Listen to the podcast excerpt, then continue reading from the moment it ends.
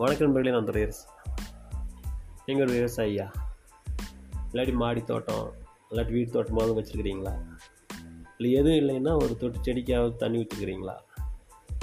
அப்படின்னா நிச்சயமாக உங்களுக்கு ஒரு செடி ஒரு இடத்துல இருந்து இன்னொரு இடத்துக்கு பேத்து நடுறது பற்றி தெரிஞ்சிருக்கு. நாற்றுக்கு எடுத்து நட இருந்தாலும் சரி செடிகள் இடம் பார்த்து நட இருந்தாலும் சரி. நம்ம எடுத்து நடுற பூரா செடியும் முளைச்சிருதா? இத்தனைக்கும் நம்ம தாய் மண்ணை எடுத்து பக்குவமாக தான் நடுறோம். அப்படியே எல்லாம் முளைக்கிறது இல்லை பல நாற்றுகளும் சரி செடியும் சரி காஞ்சு போயிடுது. சிலது மட்டுமே தப்பி பிழைக்கும் செடிக்கு மட்டும்தான் பொருந்துமா? நான் அப்படி நினைக்கிறேன். என்னை பொறுத்த வரைக்கும் மனுஷனுக்கு நல்லா பொருந்துங்க தமிழகத்தில் ஏதோ ஒரு மூலையில் பிறந்து ஒரு வாழ்க்கை சூழல்களால் பிழைப்பு தேடி சென்னைக்கோ பெங்களூருக்கோ மும்பைக்கோ அமெரிக்காவுக்கோ இல்லை வளைகுடா நாடுகளுக்கோ புலம்பெயர்ந்து வராங்க பாருங்க அது எல்லாருக்குமே பொருந்தும். திரைகடல் ஓடியும் திரையும் இந்த இடம் சொல்லி சொல்லியிருக்கிறாங்க அந்த காலத்தில். அதனாலேயோ அல்லது சூழலுடைய நிர்பந்தம் காரணமாகவோ மனிதன் வந்து சொந்த ஊரை விட்டு வெளியூருக்கு கிளம்புறான். எனக்கு அப்படி நடந்துச்சு. ரெண்டாயிரத்தினுடைய ரெண்டாயிரமாவது வருஷத்தினுடைய தொடக்கத்துலேங்க நானும் வந்து வேறு வழியற்ற சூழலில் சென்னைக்கு வர வேண்டிய சூழல் ஆகிப்போச்சு வேலையில்லாத நிலையில் வந்து எங்கள் உறவினர் எங்கள் அவங்க தான் என்னை சென்னைக்கு கூப்பிட்டு வந்தாங்க. அவங்க திருவள்ளூரில் இருந்தாங்க. நான் சென்னைக்கு வந்தப்போ எங்கள் மாமா அவங்களோட உதவியோட வந்தேன் நான். என் கையில் இரநூறுவா இருந்துச்சு. நிறைய நம்பிக்கை இருந்துச்சு. ஒரு வெற்றி வெற்றி ஆகணும் அப்படிங்கிற ஒரு அழுத்தம் இருந்துச்சு என் மேலே. இதை மட்டும் வச்சுக்கிட்டு தான் நான் சென்னையில் வந்து கால் எடுத்து வச்சேன். அதுக்கு முன்னாடி இருந்த சூழல் என்ன கேட்டிங்கன்னா இந்த வாழ்க்கை இன்னும் வாழ வேண்டுமா அப்படின்ற ஒரு கையர் நிலைக்கு போன நிலை தான் இருந்துச்சு. அதை தவிர்க்கிறக்காக தான் சென்னைக்கு போயிடலாம் அப்படிங்கிற எண்ணம் வந்து சென்னைக்கு வந்ததும் பார்த்தீங்கன்னா ஒரு கடலுக்கு நடுவில் ஒருத்தர் மாட்டிக்கிட்டே எப்படி இருப்பானோ அல்லது ஒரு பாலைவனத்தில் ஒருத்தர் மாட்டிக்கிட்டே எப்படி இருப்பானோ அந்த மாதிரி நிலை நமக்கு. ஏன்னா நம்ம வந்து அப்போல்லாம் அந்த டூர் ஓரம்னு கூட்டிகிட்டு வருவாங்க இல்லையா? பீச் காமிச்சிட்டு. இந்த பெரிய தலைவர்களுடைய சமாதிகளை பார்த்து போட்டு அப்படியே வந்துட வேண்டியதுதான். இதுதான் வந்து சென்னைக்கு நமக்குமான உறவுங்க. அப்போல்லாம் பஸ்ஸுகள் அதிகம் கிடையாது. பிற்காலத்தில் தான் ஒட்டந்தத்துலேருந்து ரெண்டு பஸ் விட்டாங்க. டெய்லியும் சென்னைக்கு வர மாதிரி அரசாங்க பஸ் அதுக்கு முன்னாடி வந்து ஒரே ஒரு பஸ் மட்டும் வந்துட்டு இருந்ததுங்க. ட்ராவல்ஸ் ஒன்று வந்துட்டு இருந்துச்சு. அதுக்கப்புறம் ஒன்று ரெண்டு ஆச்சு. ரெண்டு மூணு ஆச்சு. இப்போ ஏகப்பட்ட வண்டி வந்துட்டு இருந்தது அப்போ வந்து நம்ம சென்னைக்கு வந்த பொழுது எனக்கு ஊரே புதுசு இந்த மக்கள் புதுசு. நான் ஏற்கனவே என்னுடைய பதிவுகளை சொன்ன மாதிரி சுற்றியும் பார்க்குற ஒரு கரெக்டிங்கான ஒரு மலைங்கான. என்றால் அது எப்படி வாழ்கிறானு ஒரு ஒரு மழை இல்லாத ஒரு ஊர் உண்டா? ஒரு ஒரு கரடு கூட இல்லாத ஒரு ஊர் உண்டா? அப்படின்னு எனக்கு ஒரே திகைப்பாய் போச்சு. ஏன்னா நம்ம சுற்றி வேளாங்காடு பார்த்தே வளர்ந்த ஆளு உடக்காயிடுச்சு பழகி பழக்கப்பட்ட ஆளுங்க. தவளைக்கு ஆப்ரேஷன் பண்ண டிக்கிட்டு நம்மலாம் நம்மளே மாதிரி ஆளுக்கு வந்து இந்த மாதிரி இடத்துல விட்டா எங்கே பார்த்தாலும் கார் போகுது எங்கே பார்த்தாலும் பஸ் போகுது போகிற பிஸியாக இருக்கிறாங்க எங்கே பார்த்தாலும். என்றது அப்படின்னு ஒரே மாதிரி தான் போச்சு களிமண் பூமிங்க சென்னை காஞ்சிபுரம் திருவள்ளூர் எல்லாமே களிமண் பூமி. நம்ம செங்காட்டையை பார்த்து வளர்ந்தவங்களா? அதனால் அந்த மண் அந்நியமாக தெரியுது நமக்கு பார்க்குறக்கு நான் எந்த ஊர் போனாலும் ஃபஸ்ட்டு மண்ணை பார்ப்பேன். அது நம்ம ஊராட்டினா தான் நமக்கு அந்த ஊர் மேலே ஒரு ஒரு பிடிப்பார் இப்போ கூட நான் எங்கேயாச்சும் கொங்கு மண்டலத்தில் எங்கேயாச்சும் பஸ்ஸில் போகிறேன் அப்படின்னா சுற்றி பார்க்குற ஒரு வேளாங்காட்டு பார்க்குறோம். ராட்டுக்குடி மேய்ஞ்சிட்ருக்குது. செங்காட்டு இருக்குது கல்லை ஓட்டுருக்குறாங்க அப்படின்னு பார்க்குறவா ஆ நம்ம ஊருக்கு வந்துட்டு மாட்டேங்குது அப்படிங்கிற மாதிரி எண்ணம் வரும். அது மாதிரி மண்ணோடு பிணைக்கப்பட்டவன் தானே ஒரு கிராமத்துக்காரன் அப்படிங்கிறவன். சென்னைக்கு வந்த பிறகு எனக்கு இது வந்து பெரிய வித்தியாசமாக தெரிஞ்சுது. மனசுக்கு இருந்த வித்தியாசத்தை விடுங்க நீங்கள் உடம்புக்கே அந்த பெரிய வித்தியாசம் வந்து விளைவுகளை கொடுத்துன்னு வச்சுக்கோங்க. எனக்கு சென்னையுடைய இந்த அதீதமான அந்த புழுக்கம் இந்த கந்தக பூமின்னு சொல்லுவாங்க பார்த்தீங்களா அந்த மாதிரியான ஒரு சூழல் வந்து உடம்பு சேரல. என்னாச்சு? வாயெல்லாம் பொண்ணுங்க. வாயெல்லாம் பொண்ணுன்னா வாய்ங்கிற இடத்துல பொண்ணு இல்லாத இடமே இல்லைங்க. முழுக்கவே பொண்ணெல்லாம் சேர்ந்து தான் வாயாகவே இருந்துச்சு. எதுவுமே சாப்பிட முடியல. வெறும் இளநீ மட்டும் ஒரு ஓரத்தில் வந்து ஸ்டாப் போட்டு குடிச்சு குடிச்சிட்டு இருந்தேன். அந்த மாதிரி தான் இருந்தது நிலைமை. அப்போ சூளைமேட்டில் எங்கள் சித்தப்பாவுடைய ரூமில் கொஞ்ச நாள் தங்குற மாதிரி சூழல் ஏற்பட்டுச்சுங்க. அப்போ வந்து மெஹஜா பீன் அப்படின்னு சொல்லிட்டு எனக்கு நகரில் வந்து ஒரு மருத்துவர் அவங்கள்ட்ட போய் ஊசி போட்டவங்க தான் எனக்கு வாய்ப்புலாம் சரியாச்சு. முதல் தடையாக வாய்ப்புன்னு ஊசி போட்டுறேன் என் வாழ்க்கையில். கொஞ்ச நாள் என்னாச்சுன்னா எனக்கு வந்து இந்த டிஎன் ஐம்பத்தி ஏழு அப்படின்னு ரெஜிஸ்ட்ரேஷன் நம்பர் போட்ட பஸ்ஸை பார்த்தா எனக்கு வாகனங்களை பார்த்தாலே ஒரே அழுகையாக வரும். ஐயோ நம்ம ஊர் வண்டியாட்டு போகுதே அப்படின்னு நினைப்பேன் நான். ஏன்னா நான் ஊரில் நம்மளுக்கு பிடிக்க நட்டாச்சு இல்லைங்க. நீங்கள் வேர் பிடிக்கணும். காஞ்சி வேர் கூட இடையில. எவ்வளவோ இருக்குது. அப்புறம் டிஎன் ஐம்பத்தி ஏழுங்கிறது ஐம்பத்தெட்டு ஐம்பத்தொம்போது அறுபது வரைக்கும் பாசம் விரிவடைஞ்சே போகுது. ஏன்னா அறுபது வரைக்கும் உங்களுக்கு மதுரை தான். எழுபது எழுபத்தி ரெண்டுலாம் போச்சுன்னா தூத்துக்குடி கிட்ட போயிடும் அதனால் யாராச்சும் மதுரைன்னு கேட்டால் ஆமான்னு சொல்லுவேன். கோயம்புத்தூர்னு கேட்டால் அதுக்கு ஆமாம் திருப்பூரா ஆமாம் அதுக்கு ஆமாங்க. திருப்பூரம் பக்கத்தூர் தானுங்க.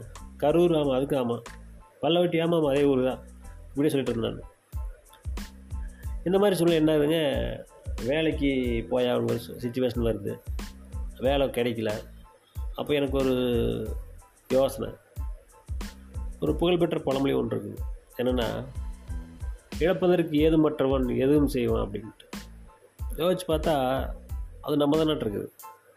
நம்மகிட்ட இழக்கிறதுக்கு ஏதாச்சும் இருக்குதா? நிலம் இருக்குதா? கிடையாது. சொந்தம் இருக்குதா? கிடையாது. ஜாதி இருக்குதா? கிடையாது. ஆலம்பு செல்வாக்கு ஒன்றும் கிடையாது. அரசியல் இருக்குதா? எதுவுமே கிடையாது. நம்ம கிட்ட இருக்கிற தன்னம்பிக்கை கைங்காலம் தான் இருக்குது. இதை வச்சு தான் மேலே வரும். சரி.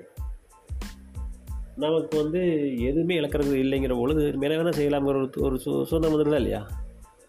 அப்புறம் என்ன பண்ணுறேன் சரி பிடிச்சது செய்வோமே பிடிச்ச எழுதுறதுக்கு படிக்கிறதுக்கு பிடிக்கும். ஸோ பத்திரிக்கை வேலை கிடைக்குதான்னு பார்க்கணும். அது கலைய ஆரம்பிச்சிடுங்க அப்போ ஃப்ரீ ஆட்ஸ்னு ஒரு பத்திரிக்கை வந்துட்டு இருந்துச்சு அந்த காலத்தில்.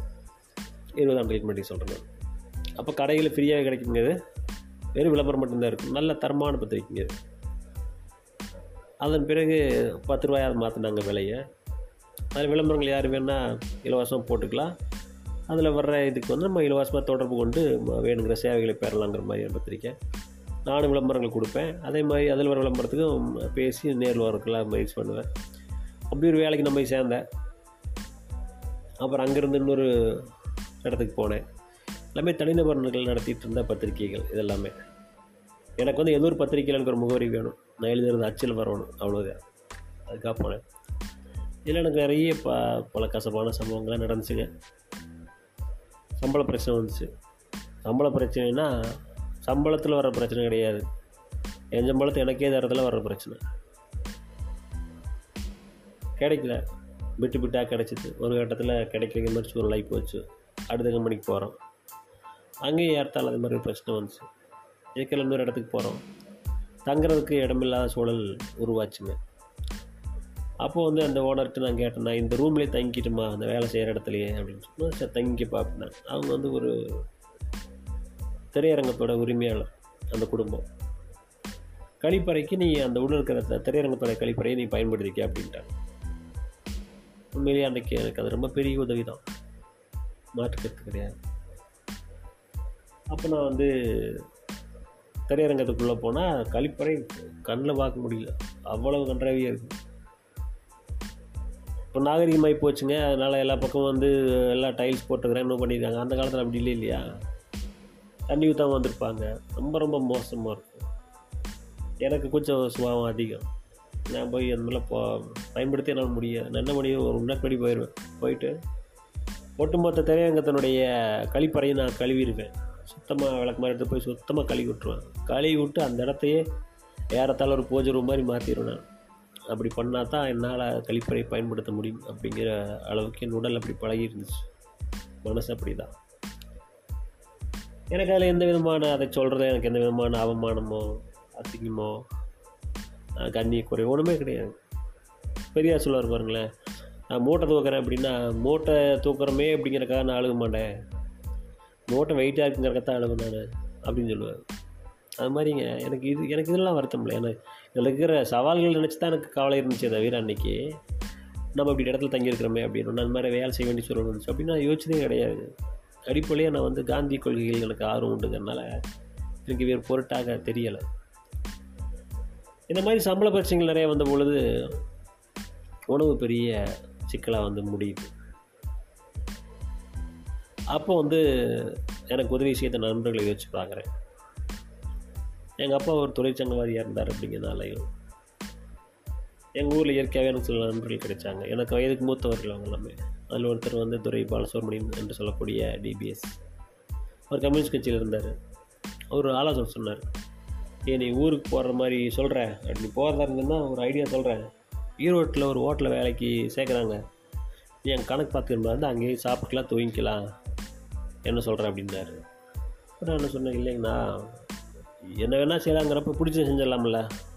நான் சென்னைக்கு போய் பத்திரிக்கை வேலைக்கு தேடலாம்னு இருக்கிறேன் அப்படின்னு நான் சொல்கிறேன் அதே போல் ரெங்கா இன்ஸ்டியூட் சொல்லி டைப்ரைட்டிங் இன்ஸ்டியூட் இருந்துச்சு அப்போது அதோடைய உரிமையாளர் திரு ரங்கசாமி அவர்கள் எங்கள் குடும்பத்துக்கு ரொம்ப வேண்டியவர்.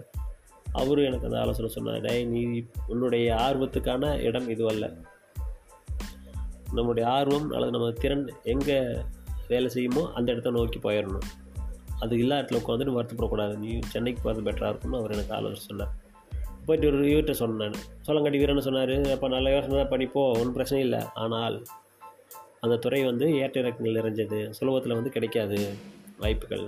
அப்போ உனக்கு வறுமையில் நீ மாற்றக்கான வாய்ப்பு அதிகமாக இருக்கும். இந்த மாதிரி சொன்னால பசி பட்டினியோட போராடுற மாதிரி இருக்கும். அதுக்கு ஒரு ஆலோசனை சொல்கிறேன் எனக்கு கம்யூனிஸ்டுகளுக்கு தான் பட்டினியோட பரிச்சயம் அதிகம்ன்றதுனால நான் சொல்கிறேன்னு சொன்னார். என்னென்னு கேட்டிங்கன்னா காலை சாப்பாடு கட்டாயம் சாப்பிடணும் நிறையா தான் நாளே ஓட்ட முடியாது. மாலை சாப்பாடு இருக்கு பாருங்கள் அது இரவு சாப்பாடு அல்லது மத்தியான சாப்பாடு. இதுக்கு ரெண்டையும் சமாளிக்கிறதுக்கு ஒரு யோசனை சொன்னார்.